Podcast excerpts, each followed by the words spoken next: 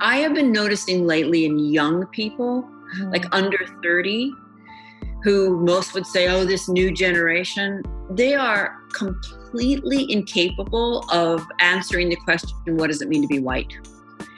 And when you bring all of that collective lack of any critical thinking or awareness into the water and you have to be in that water. Right. Like you know that most white people can't answer that question. Right. And if I can't hold what it means to be white, I cannot hold what it means not to be white.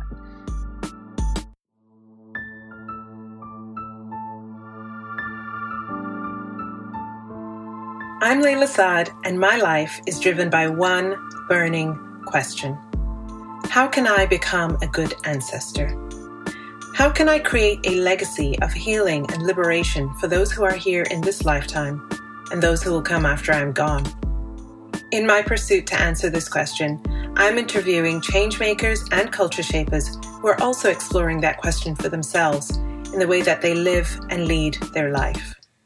It's my intention that these conversations will help you find your own answers to that question too. Welcome to Good Ancestor Podcast.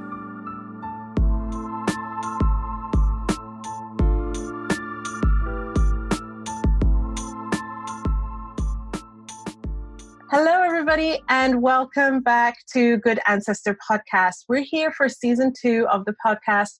We've got a whole new look for you, and I'm really excited that our very first episode today is with somebody whose work really has meant a lot to me and has really been something that I reference a lot. I'm talking about Dr. Robin DiAngelo and her work on white fragility. So, Dr. DiAngelo is Affiliate Associate Professor of Education at the University of Washington. In addition, she also holds two honorary doctorates. Her area of research is in whiteness studies and critical discourse analysis. She's a two time winner of the Students' Choice Award for Educator of the Year at the University of Washington's School of Social Work. She has numerous publications and books, including What Does It Mean to Be White? Developing White Racial Literacy, which I have read this year. It's a brilliant book. In 2011, she coined the term white fragility in an academic article, which has influenced the international dialogue on race. Her book, White Fragility Why It's So Hard for White People to Talk About Racism, was released in June of 2018 and it debuted on the New York Times bestseller list. In addition to her academic work, Dr. DiAngelo has been a consultant and trainer for over 20 years on issues of racial and social justice. Welcome to Good Ancestor podcast, Robin. Thank you so, so much. So good to have you here. So, we're going to get into a lot of interesting conversations today. We were just speaking about something that we're both itching to talk about just before we hit record. But before we dive in there, we're going to start with our very first question that I ask every guest, which is about who are the ancestors, living or transitioned, familial or societal, who have influenced you on your journey? I'm going to start with my mother, and not because she influenced me in a direct social justice way, but because uh, she died when I was a child. She was 37, I was 11. She died of leukemia. And at that time, you actually didn't talk about cancer. We were told, my sisters and I were told, not to tell anyone that our mother had cancer. And up until the day she died, we were told she was getting better. And then after she died, we weren't to talk about it. Obviously, it was a traumatic experience. But I think what has really influenced the work that I do is that I recognized very early that there's a relationship between silence and suffering that there was suffering going on and we weren't to speak of it, which only intensified that suffering. So there's this elephant in the room and it's called white supremacy. Right. And we are suffering from it in different ways. And I think it's the biggest elephant of all the elephants. And by God, I'm going to talk about it. And within that, I'm going to talk about the hardest part for white people, which is internalized superiority right? So if you've been in a lot of these kinds of workshops and educational forums, there's a lot of like, well, what do white people lose? And, you know, we need to gain our roots and we gave up our ethnic identity. You know, maybe that works for somebody, but white folks are, we're wily. We'll do whatever we can to get out from under owning. our positions and our investments in them right? And so I don't want to go to what I've lost or the victimization. I want to go to what's the hardest to look at. And that's that from the time I took my first breath, even before I was born, the forces of white supremacy were operating on me. And they basically told me, you are superior. And that message circulated and circulates 24 7, 365. And I want to talk about it. Is not talking about it protects it. So I would say that ancestor. And then there are two black women in particular that were incredible mentors to me. They never gave up on me. I mean, I started as a clueless, classic white progressive liberal who thought I knew everything I needed to know because I was a vegetarian. I just was classic in that way. And right. so I applied for a job to teach other white people how to be open minded and I just was in for the most profound learning of my life on every level. But those two women I was working side by side with, and they they challenged me in a way I want to call loving accountability. Right? They loved me. They held out compassion for me, and they also held me accountable. And I think the reason they were able to stay in with me and not give up on me is not because I didn't run racism at them because of course I did and I still do. Right. But because of the way I responded when it surfaced. And I always struggled to see it, to incorporate the lessons they were offering me, and then to grow and do different and do better. And because right. they saw that, they hung in with me. What were their names? Their names are Deborah Terry Hayes and Darlene Flynn my book that you mentioned, uh, What Does It Mean to Be White, is dedicated to those two women. There were, of course, many other people of color who were powerful mentors, but they, I think, were just the strongest for me in the most long term in terms of a relationship. Charles Wright Mills, The Racial Contract, was really a powerful read for me. I will admit that I have never been able to get through Pedagogy of the Oppressed. that is a huge admission for my work. You know, it's just like I can't get through it. The racial contract I just consumed. There's certain books you just drink it down. And he's a black sociologist. I, I believe he's still living. But he talks about white supremacy as the social contract that underwrites all other social wow. contracts and yet is the only social contract that is not named. So we name democracy, we name capitalism, we name socialism, fascism, and we don't name white supremacy, which underwrites all of them. Right. It's really, really powerful. And when it is named, it's named as this sort of very fringe, very extreme, very rare occurrence and not the as you said the social contract that underlies everything else Right. It's looked at as an event. I have a quote racism is a system, not an event. Mm. And we, we look at it as a kind of an event driven, right? It, it occasionally occurs, but only, you know, by bad people. Right. And we can get into that. But I think the way that mainstream culture defines racism couldn't protect it more effectively. Right. It's just a perfect way to protect the system of racism is to reduce it to individual acts that must be intentional right. and are meant to uh, hurt people across race. Right. And that is why basically nobody's racist. Right. You know even richard spencer is not going to own being racist. Right. right. It's so interesting hearing about the ancestors the living and the transitions who've influenced you on your journey. With your mother it was about what not to do right? How the silence actually creates the suffering. How not speaking this thing that we know is so terrible yeah. what is this idea that not speaking it will protect us from it. Yeah. Right? And it doesn't. In the same way as you've said you made that understanding between that's exactly how it is with white supremacy. Not speaking it doesn't make it go away. Doesn't make it not hurt people. And then with the two black women who you named and i'd love to get some links to link to their work if they have any work in there and we'll include them in the show notes. It sounds like they were relentless in keeping you accountable from a place of love for themselves first. Yeah. and, and for their own liberation, right? For their own liberation and not from a place of martyrdom or from a place of walk across my back. What did that teach you about doing anti racism work, especially as a white person? You know, it's really similar for white people in the sense of doing this for our liberation, right? So there are three top questions I get whenever I give a talk. I don't like any of them.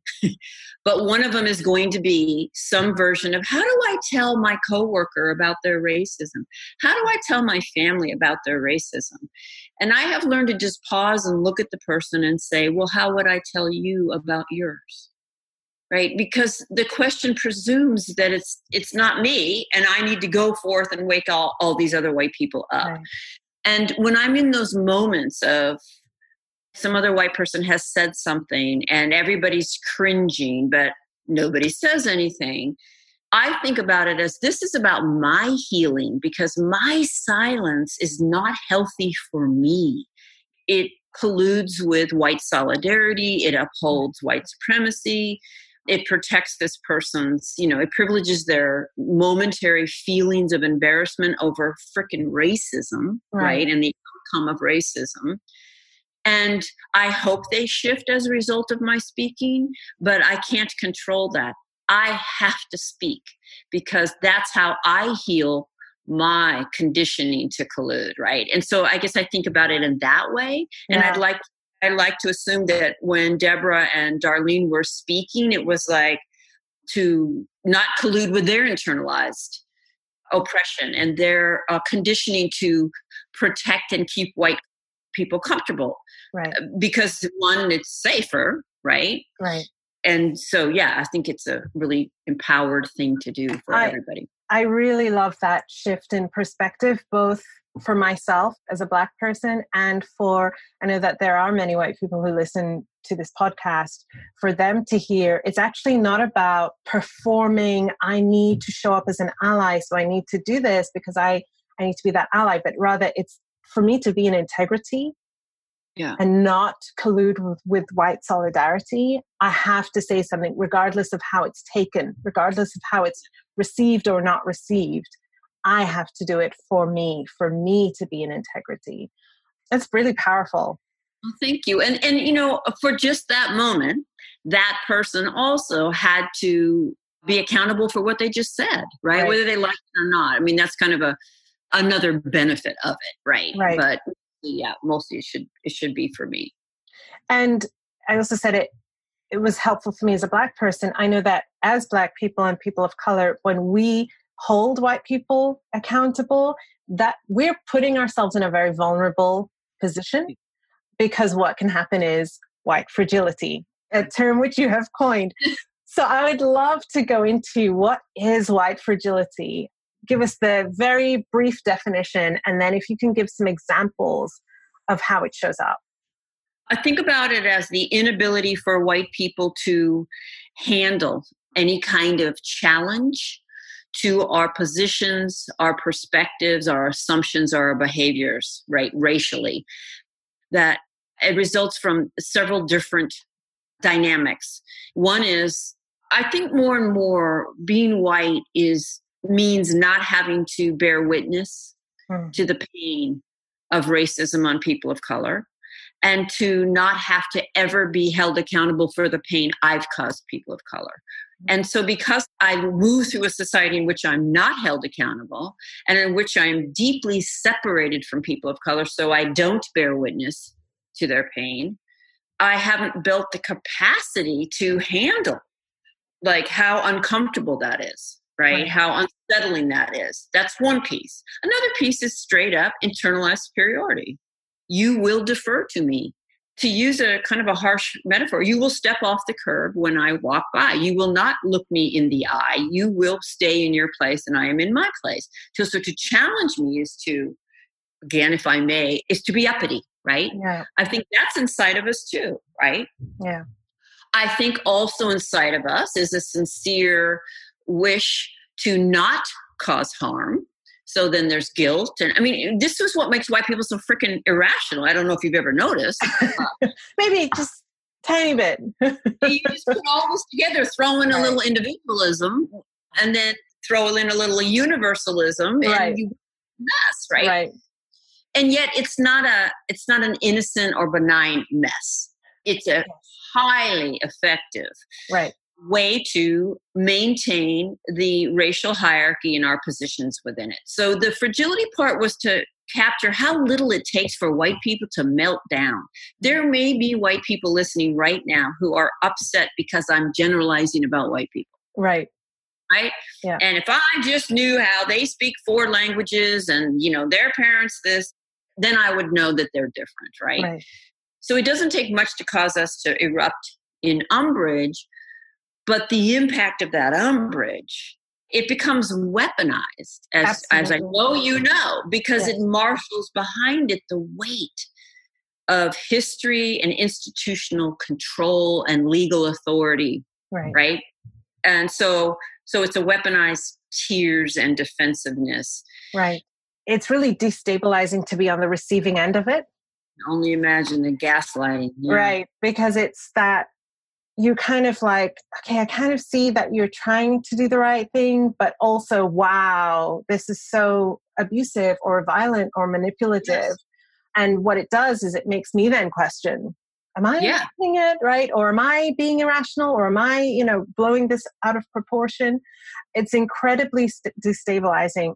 The fact that you use the word fragility is just, there's something about it that's so poignant to me about it because the actual way that white fragility shows up is very violent. you know i'm just thinking and i hadn't thought of this when i when it kind of came out of my mouth in a moment of frustration again it's not fragile at all No. and it's No. almost Yeah. like shattered glass Yes. we just shatter and then we just cut Right. with those shards Right. And so I would love to hear about you getting to reflect back on your own white fragility, you know, knowing the journey that you've been on in this work, where you um, I'm- started from. Looking back now, how did you see it showing up for you? And how maybe does it still show up for you? fragility less and I, I think there's something about just the convergence of my background that that had me hang in there like i mentioned that i was hired to do this diversity training and we started with 40 trainers about half of them white and by the end of the contract i was the only one left Wow. right? So there is something that enabled me to hang in there. Honestly i think it's my class background and i'd love to talk a little about how i see my race and class intersecting.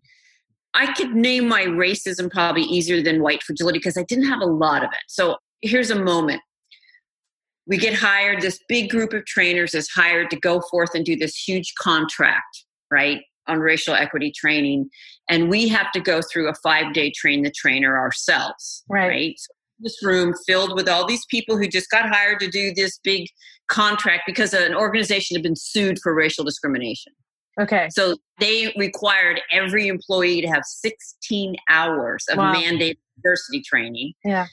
And there were 5000 employees so they needed to hire all these people to go out and do these trainings Right. i'm like oh i can do that you know Right. like all the other white people who got hired. And so we go through this five day train the trainer ourselves. And by the afternoon of the first day, the shits hit the fan, right? Right. And it was so tense in that room. And I can remember the white people just turning to the people of color and saying, okay, so this is where you teach us about racism. Like I literally thought, okay, now they're going to teach me about racism. And they looked at us and said, oh, hell no. You know, mm-hmm. no. I don't probably have to explain to you, but maybe to some of your listeners, that is not our job. I mean, and I also want to point out the lack of humility that Right. we have as white trainers. We just got hired to do a job that we're basically saying we're not qualified for with no hesitation to say Right. that we aren't qualified for. Right. This is the mediocrity white people get away with, Right. right? and yet claim that you're not qualified Right. and I, I remember being so angry like well how am i supposed to know and people were arguing and and then this white woman yells out into the room all the white racists raise your hand and all a whole bunch of white people raised their hands and i was looking and going okay uh, clearly this is the party line i mean i'm astute enough to know that but i'm not raising I'm not racist. I'm not racist. And I didn't raise my hand. And I went home, you know, thinking, right. well, I, them, I was the good one. Right, right. And I look back and I think, what a smart move she made. Just like that bang, she surfaced right where all the white people were in their understanding of what it meant to be racist right and what i was showing is i had no idea of what racism was so she exposed us so the people of color could look and say okay that one over there. I don't know that's an example it's what i'm smiling because I can imagine in your mind, you were like, well, I have now shown myself as the only safe white person in here. And in reality, what happened was the opposite, which is she has no idea the harm she is causing. She has no idea about what's actually going on. And that yeah, is this- so reflective of so many people who are coming into my work, who are coming into your work, who just don't have that understanding. You talk in your book about the good bad binary. Can you tell us a little bit about that? Yeah. And let me just say, I mean, the very things that we think are showing that we get it are rarely convincing. Right. Uh, right. Right. You know, I think that I'm showing you I'm down and you're rolling your eyes, right? right. And this is why I probably that confusion of why is she rolling her eyes? Yeah, the very things I think show that I get it or what right. don't. And so this is why I spend time in my presentations, like breaking down all of the evidence white people give for why they're not racist and how ridiculous that evidence actually is. Right. And how it rests on a definition of racism as individual conscious acts of meanness. Oh, and racists apparently can't handle proximity to people of color. Right that is probably the number one piece of evidence is some version of my proximity. Either a family member i work in a diverse environment. And and that that's really revealing. What do i think racism is? Right. Or i mean racist that my evidence that i'm not racist is that i have proximity. Okay well then that must mean a racist can't have proximity. So let me ask you layla could a racist have proximity to you? Oh, absolutely. Hell yes, right? We, your life would probably be a lot more comfortable if right. uh, racists couldn't have proximity right, to you. Right. It's just silly. The good bad binary is connected to that. It's this idea, and I, I see it as coming out of the challenges of the civil rights movement in the US, where what happened for people, white people in the North, is suddenly all these images were televised. And in all these you know living rooms across the us you see images of black people being beaten at lunch counters and right. dogs sicked on them. And i think there was a kind of shock for a lot of white people. Same shock we feel today when the same things that are going on have always gone on but now they're videotaped right. right? So you tell me man i got you know they called the cops and i didn't do anything. And i'm like well you probably did do something right. right? Right. Well, now you got a video. Right. And uh I don't think these incidences are increasing. I just think we can now record them and document them. But suddenly it became very bad to be racist. Like that that what became the archetype of a racist is mm-hmm. some southern person in a white hood beating somebody. Right. And so it became very bad to be racist. And if you were good, you weren't racist. So they became mutually exclusive, right? Good, nice people cannot be racist. I mean, if you look at, again, how white people respond, it would appear that we can't hold that you could be a good person, a nice person, and perpetrate racism. And yet, but, Me and White Supremacy, my book is actually for those good white liberal progressive people who would self identify as definitely not racist definitely you know believe we are all one race the human race definitely believe that we've been all created the same and we don't even see color. The harm that is perpetrated by people who self-identify in that way cuts so much deeper. Sometimes i get really weird emails from mm. very right wing very extreme people who are commenting on my work. I don't even read it. I open it i see what it is i delete it right doesn't affect me. It's when I'm in spaces and places with people who they believe they are safe. They believe that their ideals and their values make them an ally. And perhaps we've developed some level of trust, or there's just a kind of feeling of harm isn't going to be done here. And inevitably it is. That always cuts so much deeper. And it's so hard for, as you said, classic liberals to understand why it cuts deeper. What do you now understand about why it cuts deeper? And I don't know if you've heard me say, I think I say it in the book, I actually think white progressives, and I don't mean Democrat versus Republican, no. but you know, any white person who's just, oh, you know, it's not me or it's less me or I think we cause the most daily hostility and toxicity in the environment for people of color, particularly those who are working and living in primarily white spaces. Yes. And maybe the example is that hopefully your listeners know who Richard Spencer is, but he's kind of the, the head of the alt right movement. And I can only imagine as a black woman to run into a Richard Spencer potentially could be terrifying. And yet, odds are on a daily basis, you're not going to run into Richard Spencer. Right. On a daily basis, you're going to deal with me. Right. And the degree to which I think I'm good to go, for all these nonsensical reasons I'm going to give you that I'm good to go. One, I'm going to be vegetarian. exactly. Right. My second cousin married a black man. I was in Teach for America, you know, just on and on. One, I'm going to be completely complacent. So I'm not going to be involved in any way in my continual growth every moment that I push against the messages of white supremacy, they're pushing right back on me. Yeah. I can never like relax and just say, you know, it's not happening, right?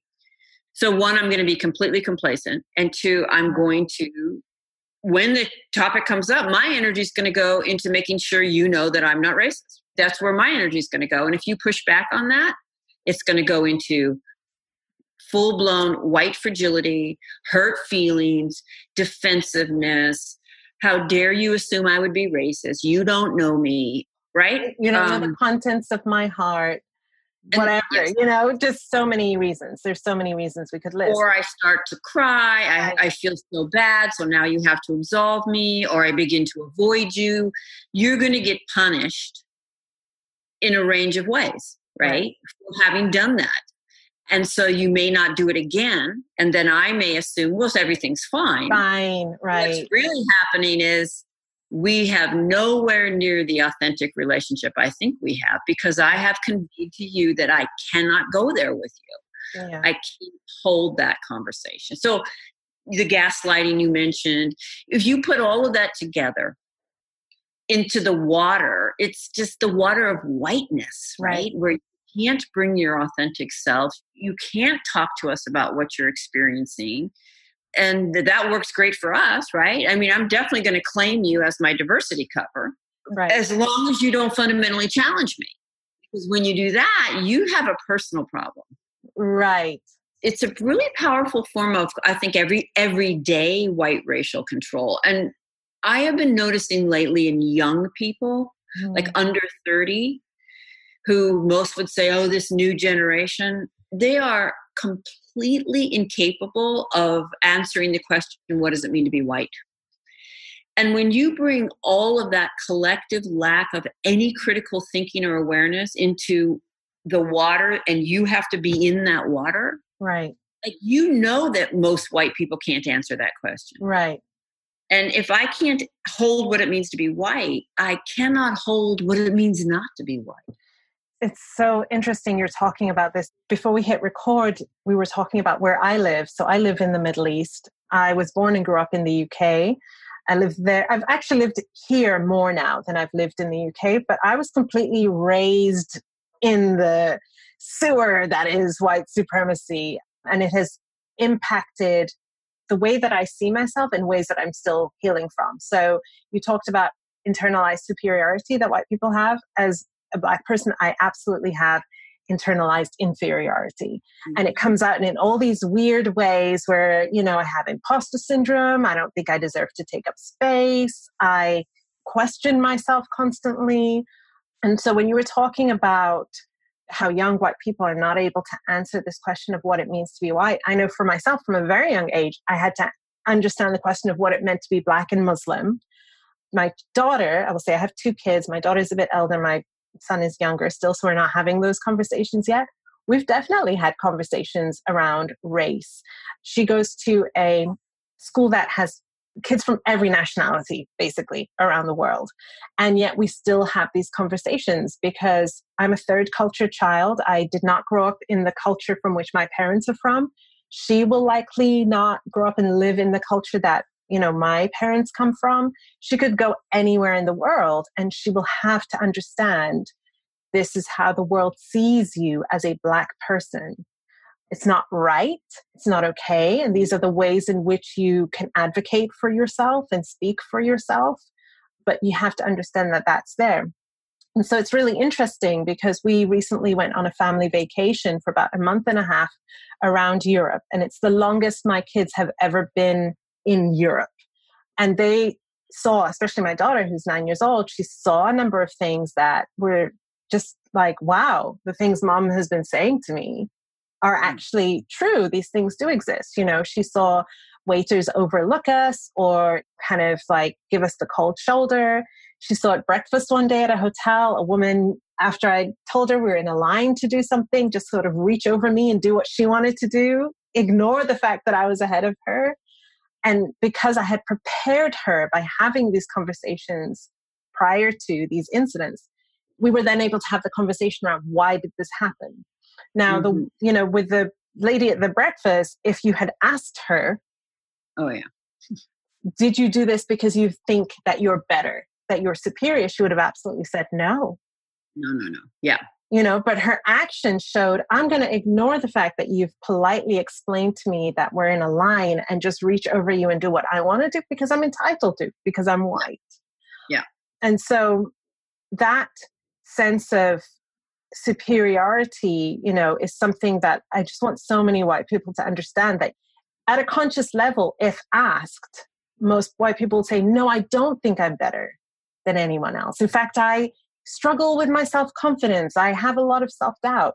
But when it comes to their positionality with people of color, especially Black people, there is this huge sense of superiority that comes out in these really strange ways. Yeah, and it doesn't have to be conscious. I mean, this is the other piece, right? Right. And so one is this idea that to say that that one has white privilege or benefits from the system of racism, a lot of white people think that means you're saying white people don't suffer, don't face barriers, don't feel pain. And and no, of course we face barriers and of course we suffer, but we don't face that barrier. And right. that barrier is huge not facing that barrier helps us face the ones we do have. Right. And other people dealing with that barrier, if you will, also helps me through my life, right? right. So, so that's really important, I think, for us to understand. Again, I repeat, it's not saying we don't suffer or face barriers, right? I would ask any white person listening who has another identity, a salient identity that's oppressed, they're queer, they're women, they have a disability. How does being white shape how you experience queerness, how you experience womanness, how you experience your disability, right? Could you look anyone in the face and say to be poor and black and poor and white is the same experience? Right. Please. But there's another piece in here, right? So I guess one piece is unconscious bias and this is why even somebody who calls the police because somebody's sitting at a starbucks without ordering a coffee is going to insist that you know their race had nothing to do with it right, right. but there, there's no way i'd get the cops called on me for that right right but also part of being white is just the entitlement to not to attend to impact let's imagine that woman would have reached over anybody let's imagine she's kind of rude and domineering and she would have reached over anybody when she reaches over you, yeah. the impact is racism. And this was a lesson that Deborah, I mentioned Deborah Terry Hayes, really helped me with. So we went to lunch one day and she said, Robin, you're always talking over me, and that is your racism. And I was like, no, it's not. It's not my racism. I talk over everybody, mm-hmm. you know.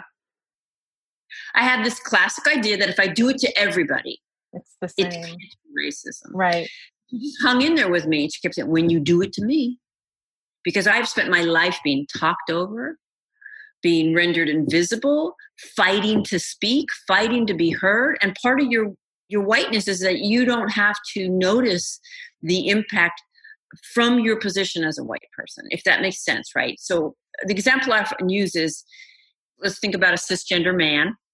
He always raises his voice when he debates. Okay, great. You raise your voice to me as a woman. There's a very different impact because there's a history we're bringing into that room, and it's a history of harm. And so you raise your voice at me, and that may feel very threatening and intimidating. And I would like to think that as a man, you're paying attention to that. Right. And, you know, I'm speaking to a woman now. And so there's a really different dynamic here. I mean, is that so hard? Is that no, so hard to I just mean, kind of pay attention? Right you know like okay but but she's reaching over a black woman now and you know what you don't get to indulge yourself in your personality if you want to be attentive to challenging racism. It's the same with introverts. Right. Well, I'm an introvert. I never speak in groups. Great. You don't speak in this group? in other words, you don't speak up when we're trying to talk about racism. I'm sorry. The impact is you're you're upholding racism. This is you, so sorry to interrupt you.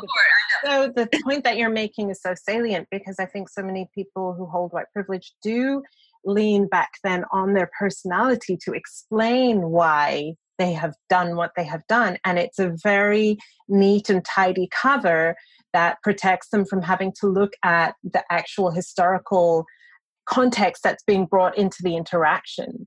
I know many people would hear what you're saying and think, well, no, why, why do I have to like walking on eggshells around people of color? Why can't I just relax? Why can't I just show up as me? I want to be authentically me.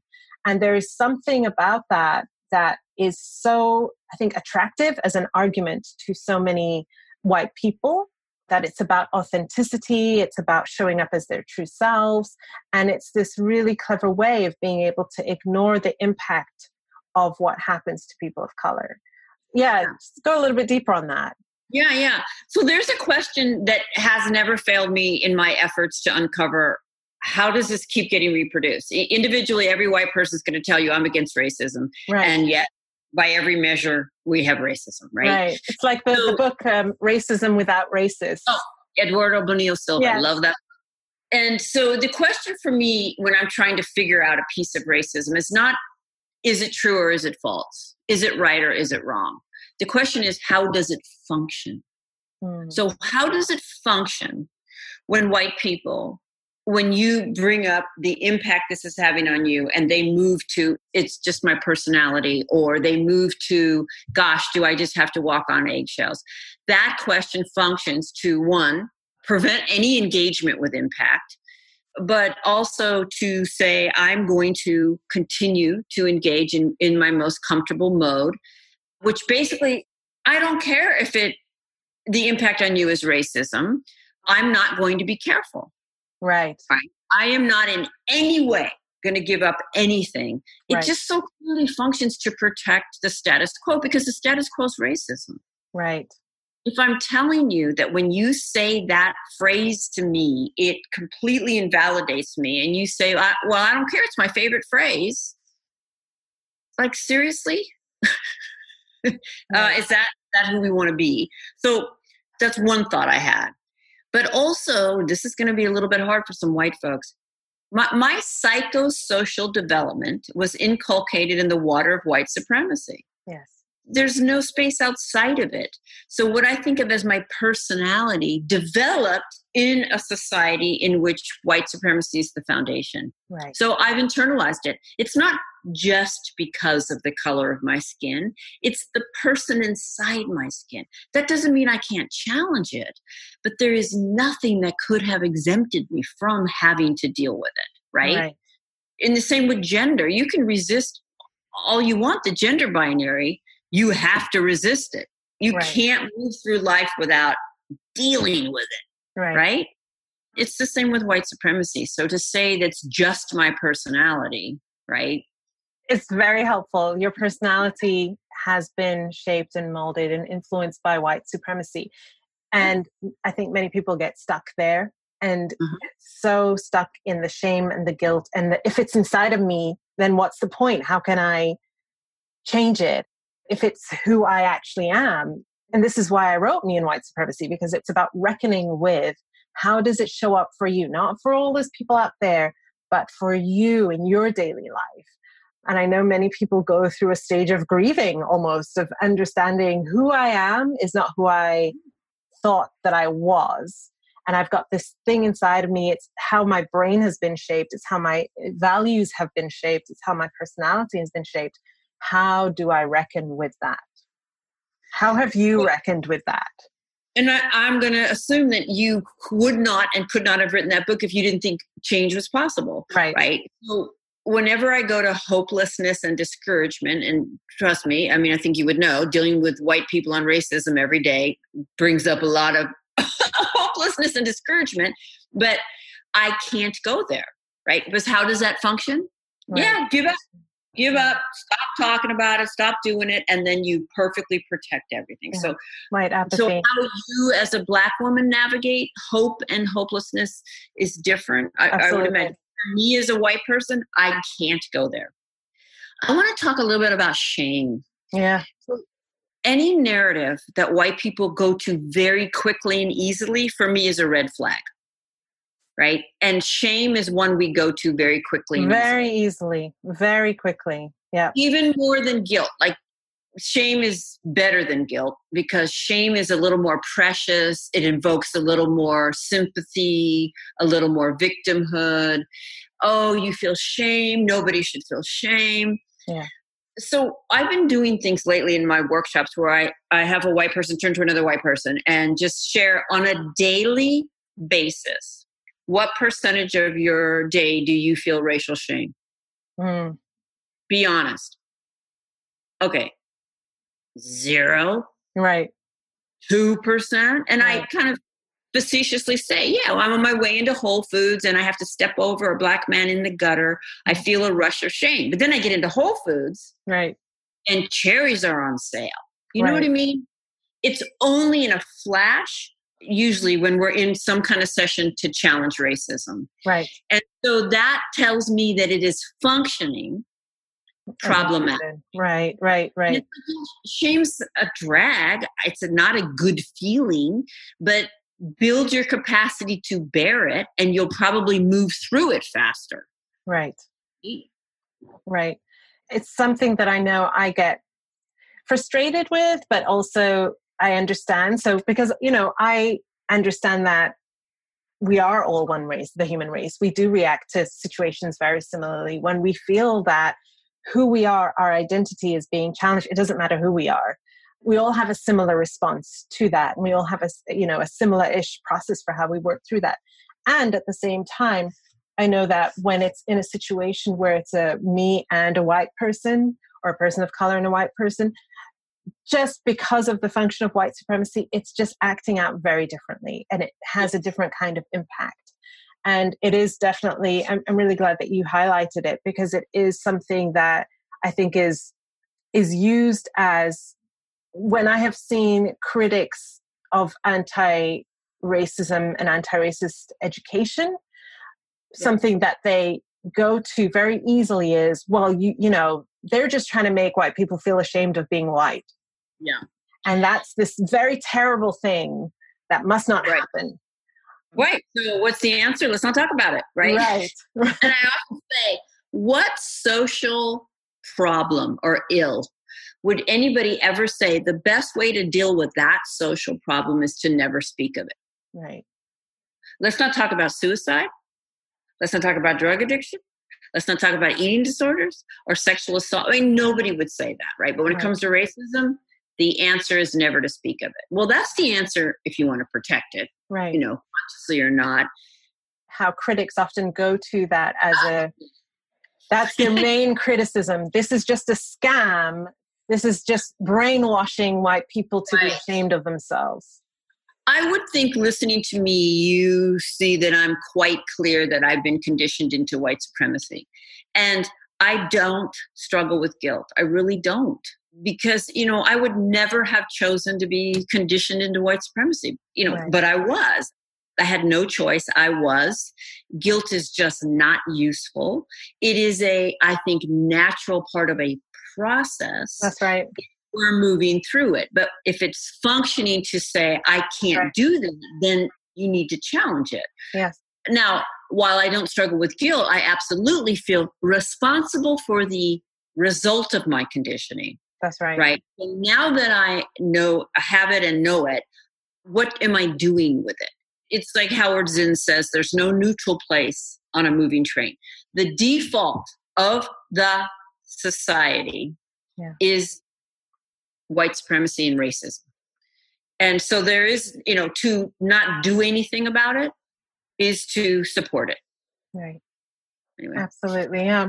Um, we were talking before we hit record about how white supremacy functions outside of the US. And I had shared some, you know, examples of what I experienced on my holiday, but also just, you know, my experiences growing up and studying in, in the UK.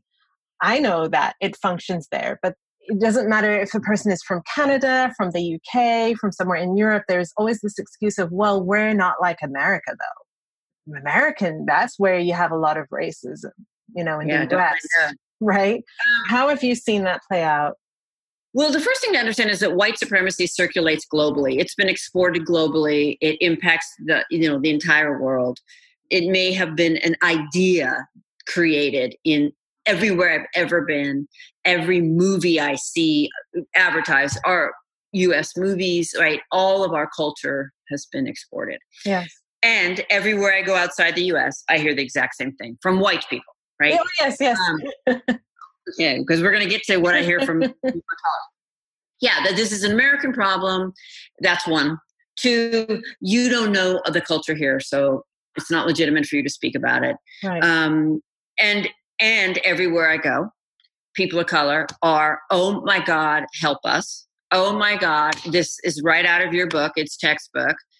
So the specific history might be different, but the outcome is white supremacy, white fragility, yeah. and hostility and suffering and inequality for people of color, right? Mm-hmm. And in some of these cultures, like the UK and Canada, I think the less they talk about it, the higher is the white fragility, right? Yes. The less capacity, the less skills, and therefore the more hostile an environment for people of color to bring their experience and reality to the table, right? And I actually don't think I need to be an expert on every other culture. I do my research before I go. Yeah. But what I say to white people is get some skin in the game, right?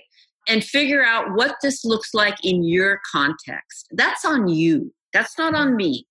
Take this framework, this basic framework, right? The clear, empirically able to be shown outcome, right? Right.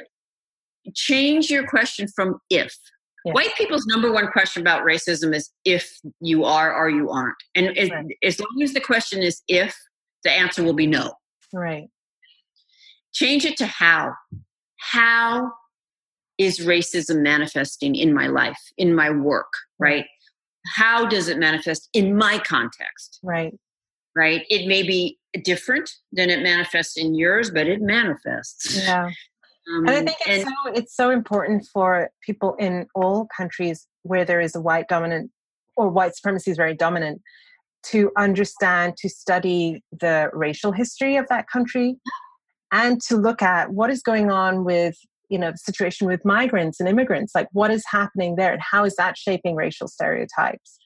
It's so interesting that you said you hear from the white people in those countries there's nothing to see here and the people of color were like oh my gosh this exact thing you wrote is in the book. And i had a very similar experience that when i was traveling i got to meet up with a number of women of color who i know online and got to you know have coffee with them sit down with them and sort of hear about their experiences. And the things that they are experiencing the things that have happened to them it's like the white people who live there would say no that that could never happen. That would never happen that happened now that happened in 2019 and it's like yeah it's happening you know just because those people are not feeling safe enough to speak up or because it's not a national conversation in the way it is in the USA or at that level that it is in the US doesn't mean that it's not happening that people of color are not experiencing racial aggressions every single day and having to monitor themselves and minimize themselves in order just to get through the day. I feel frustrated when I hear you say, gosh, I had no idea that was happening. And I, am white, right? I just wish I want the your white listeners to to just take this in. The impact of you just like marveling at your surprise that this happens. That's a microaggression, right? What that tells, I would imagine, uh, Layla is like, I have never had to understand your reality. And then you have to be reminded of that. You have to look at that in the face right? And you have to explain and convince. It's maddening right? And it's part of being white is to be able to move through the world with just complete ignorance covered up as innocence. White people are not innocent mm. on race. I think it's a it's a kind of willful refusal to see or to know because people of color you've been telling us forever right the information's everywhere. Right. You know, you know, the number one question I get when I give a talk is, "What do I do?" And that question also really bothers me. That's why I just say me and white supremacy book.com. oh no, well no, thank God now I have that. But I, I, wrote about this in the forward, right? It's just like I've never thought about this in my life. I've just listened to you for one hour. Now hand me the answer. Right just be in the process for a few minutes here. Right. right. And also for me to just hand it to you, like as if I could. Right. Because even my well, book, handing to actually isn't the answer. You actually have to do the work. You yeah, actually, you make it work. Right. You know, you actually have to like dig deep inside of yourself and go through this process. And we all know that people buy books, not everyone reads the book they buy. When it's a book that you have to work to, yes. you know, to really it's not enough to say i bought the book or i read the book right. You know you have to do the book. You have to actually involve yourself in the process and that has nothing to do with showing to the world look at me i'm trying my best. Look at me i'm making an effort because that again is just putting yourself at the center. Yeah. I can imagine americans going to other countries and saying, "Oh, we don't have racism in America." I mean, because so many white people say there's no more racism, right? And, and so just take that in, right? Wow, wow. you know that, right? um, but you know, maybe when you're in Canada, you change it to Indigenous, right? Right. In the U.S., I've centered on anti-blackness, mm-hmm. right? In Australia, look at the history of the Aboriginal people, right? right? In the UK and Germany, well, in the UK, take a look at who. Where do you think we purchased enslaved right. Africans, right? Right, right.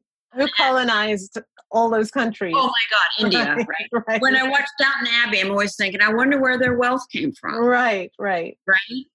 But also with the anti immigrant sentiment, right? But if you don't understand racism, right? If you have no awareness of it, if you don't talk about it, if you don't look at it, if you're shocked when Layla tells you about an experience of hers, it means one, you have no critical thinking, right? Two, you also have no skills at all to navigate a pretty complex, nuanced, and uncomfortable conversation. And three, you have no emotional capacity to endure the discomfort of the conversation. This is why so called innocence is not benign. Right. Right. The impact of that, all of those inabilities is, you know, again, I repeat, you can't bring your authentic self to me because I can't hold it. Right. And my thought about the walking on eggshells, I mean, one, the entitlement of that. You mean I have to watch what I say? Uh, yes. Yes. right. Oh my God. Like, right. you, you, may have to give up a little tiny bit of something here. Right. Yes. Right. But there's a difference between carefulness and thoughtfulness. Right. Be thoughtful, but carefulness, and here's another story with Deborah again. There used to be this exercise we would do in these trainings where you would pair up with someone and you would choose uh, an oppressed group that neither of you belong to. Okay. And you give your first uncensored thought, right? So maybe another white person I would pair up, we were going to do black people. So I would say black woman, black man, African Americans. And then they would just say their first uncensored thought. And you can right. imagine what comes out. Right. I can imagine. Yes. Yeah. So I was debriefing this exercise with Deborah, and I'm like, that exercise makes me so uncomfortable. Like, I know I have all that stuff in me, but I don't want to loosen it up because what if it just you know, I think this, this is a really classic fear of a lot of white people. We're just going to blurt some horrible thing out. Right. And I said, I, I just thought that was more important to be careful about right. that And right. she just looked at me for, you know, long pause. And she said, Robin, do you think we can't tell when you're being when you're being careful? Right. What do you think white people look like Mm. when they're being careful Mm. around black people? Mm. And I just it was one of those moments where you just go, Oh my God, Right. what do we look like? Stiff, right. inauthentic, Right. Racist, quite frankly. Right. Cold, R- Right. It Right. feels awful. Then you watch me over there with all my white friends over by the water cooler, laughing, Right. joking, relaxed. Yeah, no, carefulness is not what we're looking for. Thoughtfulness, Right. Right. the ability to repair when we step in it, right? Right. Um, I've had so many people of color say to me, We don't expect you to be free of your racist conditioning. And we're not going to give up on you because you have racist conditioning. We'd really be isolated if we did that. But what we're looking for, we're looking for something, and that is where can we go with you in those moments when it surfaces? And if we can't go there with you, we're not having an authentic relationship. Yes, because there isn't an expectation that we think as a I'll speak for myself. As a black person, mm. I don't hold an expectation that if you have read all of these books and taken all of these courses and done all of this work that you will never do anything racist that you will never say anything racist. I want to talk about this next but i know that you've been in this work for 20 years.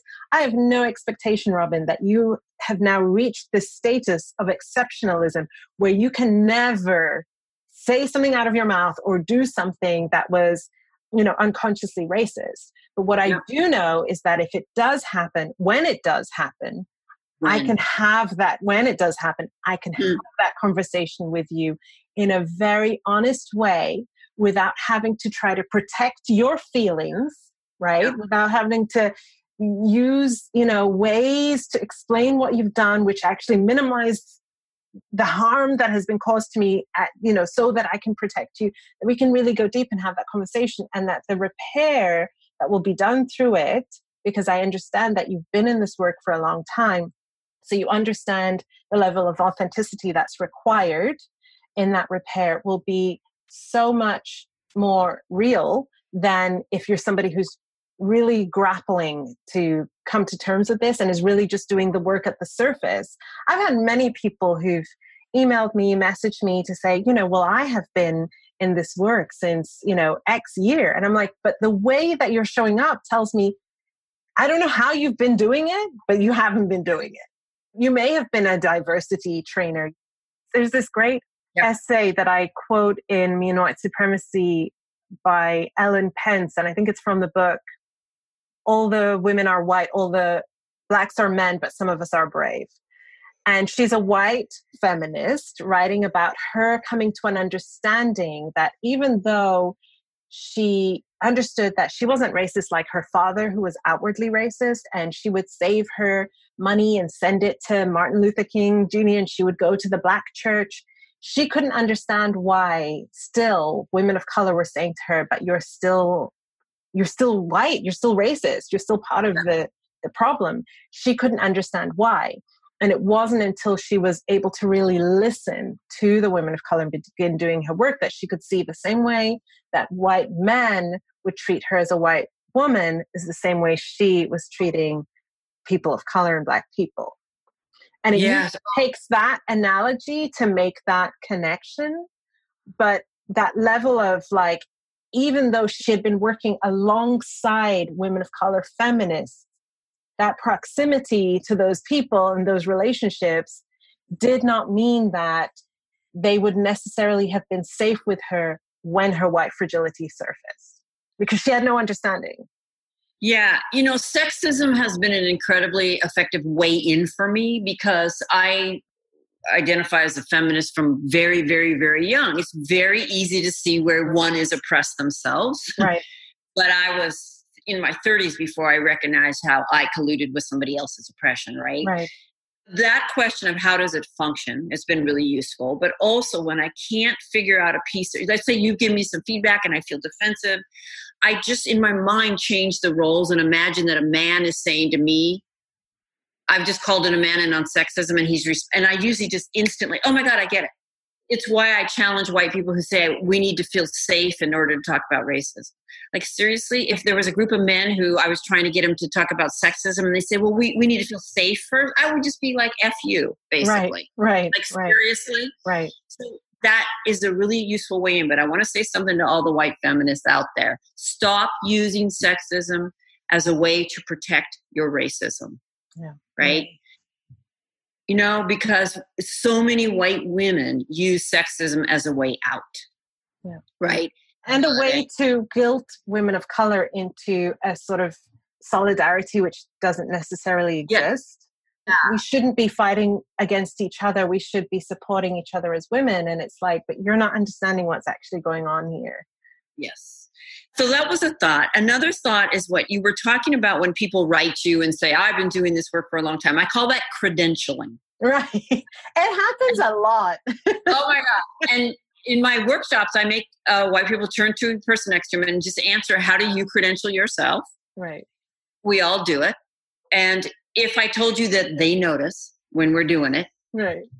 how do you think it's actually impacting the conversation? What do you think is actually going on when they're noticed that we're credentialing, right? And if there's people of color, I- have them answer, How have you noticed white people credentialing and does it work, right?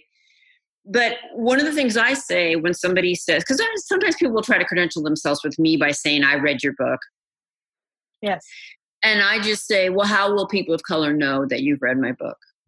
Yeah. you know and i just wait right like how would people of color know that you've been in diversity training for all these years if you didn't tell them right. well i think if you had truly internalized this understanding you wouldn't need to tell them Right. because it would come through in how you were mm, Precisely. and the very thing that you think is showing that you get it is again I, we're white people are we're so unqualified to determine how well we're doing because we're so invested in not seeing Yeah. where we're not doing well I know you get this question a lot because you are a white person doing anti racism work. How do you answer the question around your positionality as a person holding white privilege doing this work? And how do you hold yourself accountable so as not to slip into white exceptionalism? Yeah. It is the master's tools dilemma, Audre Lorde's beautiful quote. I am so clear that I center whiteness in my work, that when I stand on a stage in front of a thousand people, granted credibility and authority, Yeah. like every almost every other white person who stands in front, Right. granted things, I am reinforcing whiteness, conscious or not, right? Right. and to not use this platform, to not use this position, to break with white solidarity, to expose whiteness because it stays protected by not being named or exposed. And as an insider, I think you, you understand whiteness and white fragility to a degree I never will. Right. And as an insider, I have an understanding that you can't have. That's right. And we need all those pieces, right? yes. the tension is in that both end. Yeah. And the way I think about it is to not use this platform is to really be white. And I mm-hmm. want to be a little less white. So what does that mean to me? It doesn't mean be more Italian American. Right. Okay? Doesn't mean be more ethnic. To be less white for me means be a little less oppressive, a Mhm. little less arrogant and ignorant and complacent and silent and be more humble and open and vulnerable and courageous Yeah. right so so that's one piece and i name that at the opening right i mean I, I try to be transparent about that tension i'm also really clear that while i i hope my work is valuable and affirming for people of color i'm speaking to white people as a white person Right. I also, in terms of accountability financially, donate a percentage of my annual income each year to racial justice organizations led by people of color. All my public workshops, whatever it is that I am paid, that exact amount goes to local racial justice organizations led by people of color. I try to promote the work of people of color, co lead if I'm doing longer work. So, so, those are some of the financial ways that I seek to be accountable. And I have started to ask white people, again, turn to the person next to you, given this, given what we've just laid out and made visible about white supremacy, what are your current accountability practices? Yeah. And of course, be honest, because most white people, the answer is there aren't any, none, right? right, right? Part of mine are I have white people in my life who have a strong analysis, who I definitely work through. I go cry with them before right. my repair, right? I go, help me, I'm struggling. I want to think through something. But there are also people of color in my life who have agreed to be there for me in that way, and I pay them for their time. Mm. Or I offer to pay them for their time. Some of them are dear friends and will not take that, who aren't going to accept it. Then I donate to a racial justice organization for the time spent getting their expertise consulting services. Yes. Right? We have to start understanding what you're giving. Right. Right and not just hey I, am sure you get emails where it's like hey i'm just wondering about this right. you know? I just want to pick your brain. Right right. I'd love to have coffee and hear what you think. I'd never offer to pay my white friends who have this analysis. But there's a, such a history of the uncompensated labor of people of color and such a sense of entitlement yes. right? And to that time and to that energy and to that history yeah. into that pain yes. That emotional labor and that psychic labor and that and, and the that, intellectual labor. Oh my goodness right? Yes. and and what you risk because i might say i want it i actually see it as a kind of colonialism right? Like okay give me the fruits of your labor right. but let's face it i don't agree with that one. Right I agree with these, but I don't. I don't think so. I don't think this applies in my unique situation, no. or I'm know. still positioning myself right. as the qualified arbiter of That's whether right. your thinking is legitimate, right? Yeah. And you know that you're up against that when I ask you for your thinking, right? So there's just so much that goes into that, right? We're back to my opening story of how am I supposed to know about racism if you won't tell me? Right. Right, exactly. Yeah. I think it's so important. Thank you for sharing all of that. I think it's so important to acknowledge the kind of tension of being an anti racist educator who is white and everything that comes with that. And because of that acknowledgement, you've also made very clear the ways in which you stay accountable. There is no perfectionism in this. And there are criticisms that may be valid or not valid or you know that there's all kinds of nuances to them. But i i really appreciate what you said about the fact that you understand you do actually have this platform and that you feel that this is the way for you to be less oppressive. And i think that's really mm. important that you said that because i know that there are so many white people who come into this awakening of their racial superiority and their positionality and white supremacy. And the first thing that they want to do is jump into leading, training, mm. leading, teaching, writing a book, getting a contract on something, and then becoming the face of the movement. And that to me is just white supremacy continuing to function. You talked to me before we hit record. You've actually been in this work for a very long time before getting to New York Times bestseller. Yes, right? Like 25 years that you've put in the work in yourself and behind the scenes where you didn't have the fame, the kind of public exposure that you have now. As you're moving more into that, I mean, this is your third book, so it's not your first time writing a book, but it is the first one that's really shut up in the way that it has.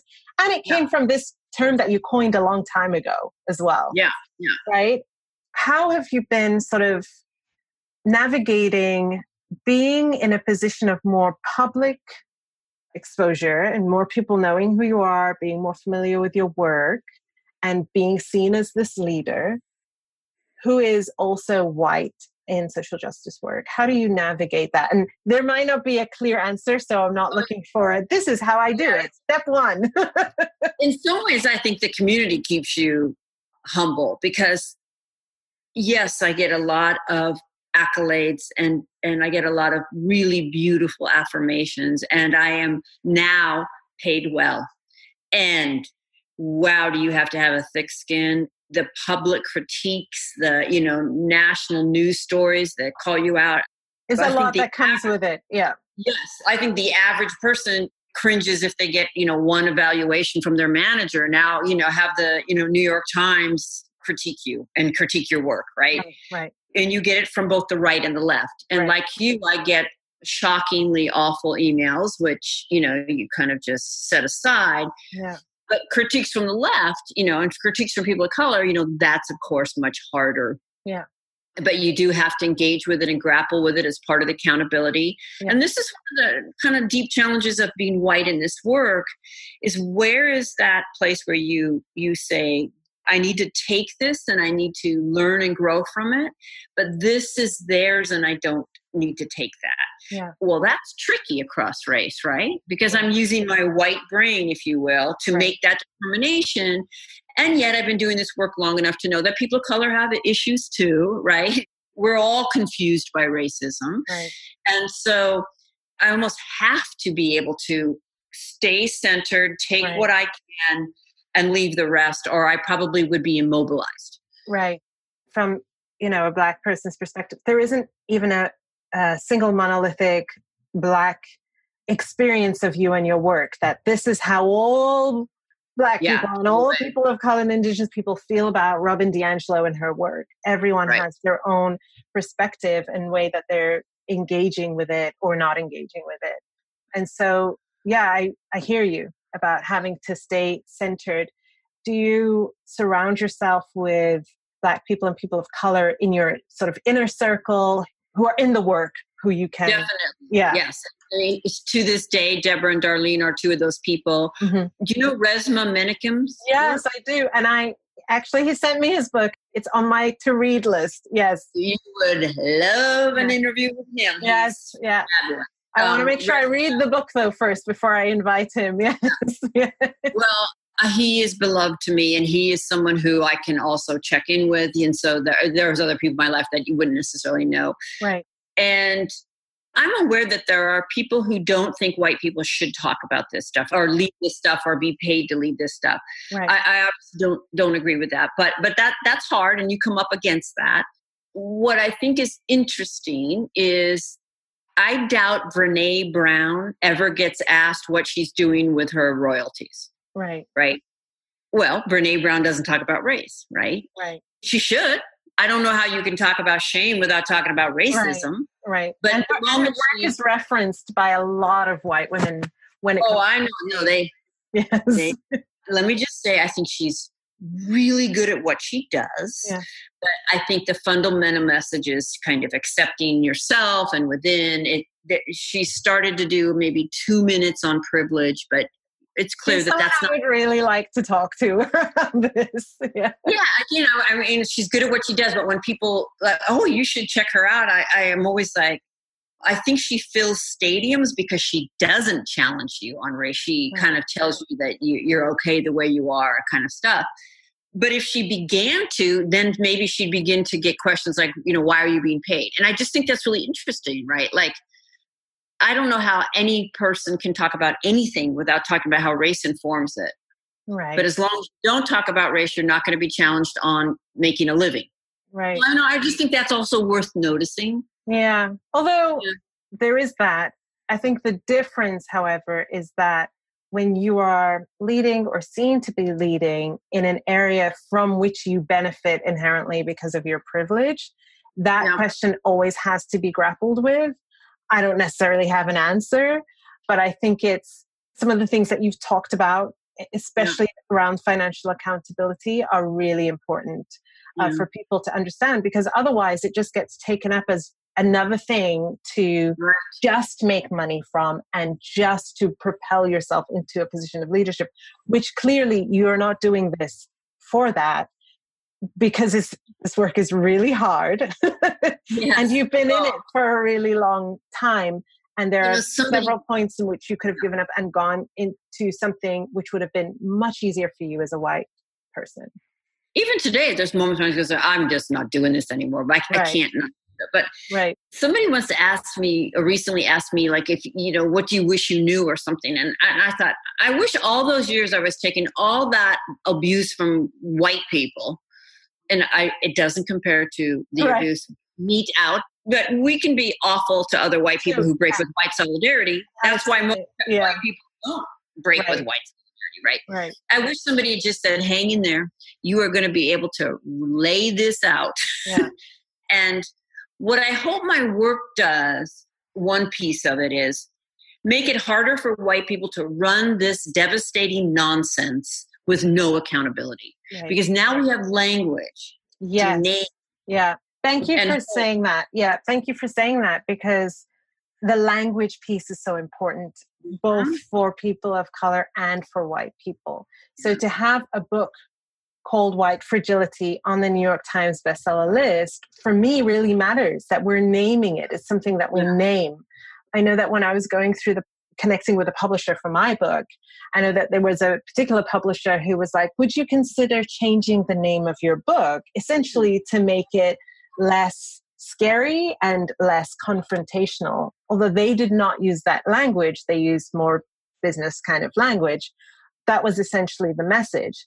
And for me, it's so important to have the language to be able to name. Because if you can't name it, it's that thing that you were talking about right at the beginning with your mother not being able to speak the cancer and not allowing any of you to speak it. It's this boogeyman that we can't talk about that we pretend doesn't exist and yet that continues to have this violent impact every single day.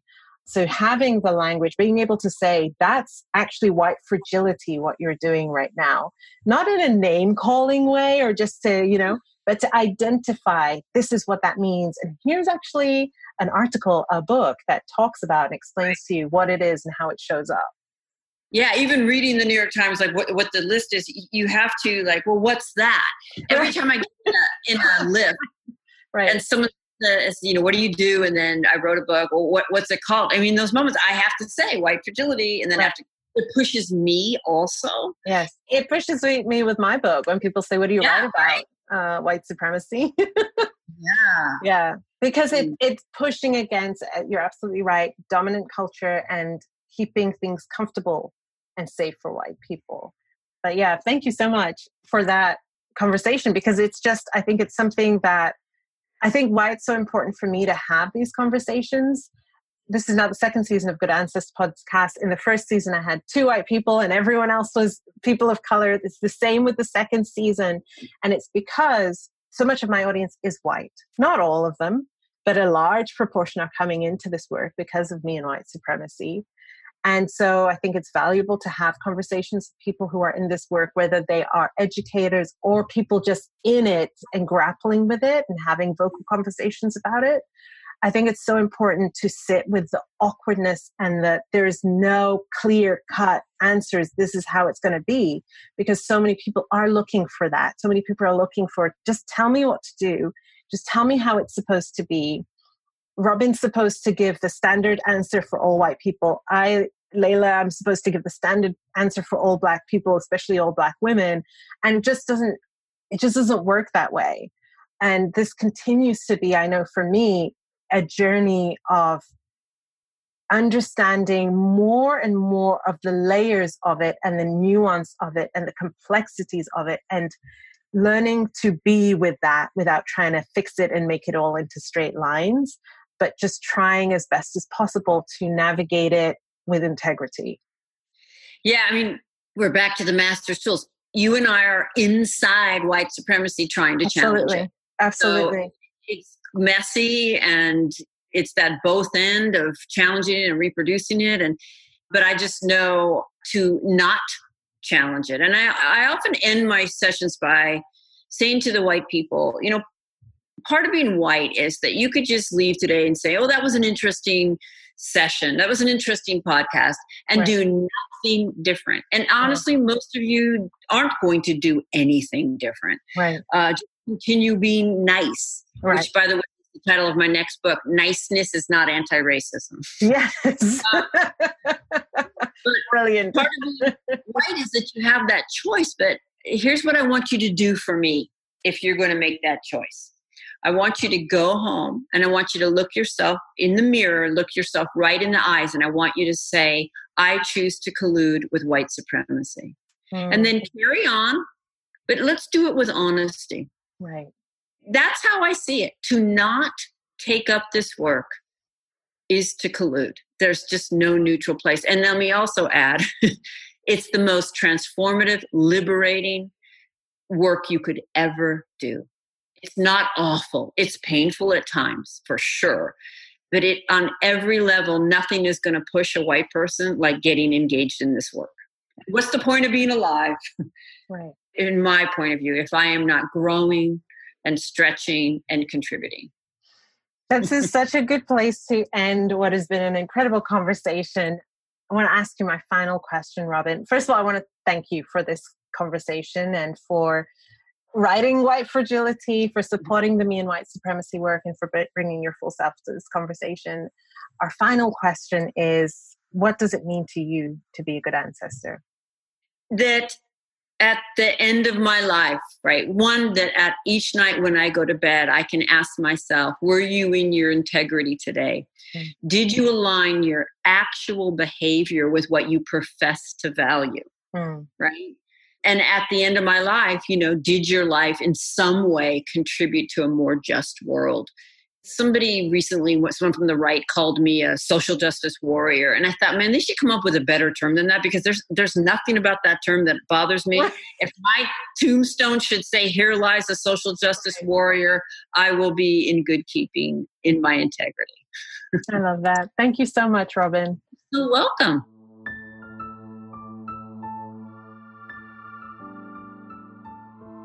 I hope that this episode has helped you gain new insights and find deeper answers to what being a good ancestor means to you. We'd love to hear what some of your aha moments have been from this conversation. You can follow the podcast on Instagram at Good Ancestor Podcast and drop us a comment to let us know what some of your biggest takeaways have been. Thank you for listening and thank you for being a good ancestor.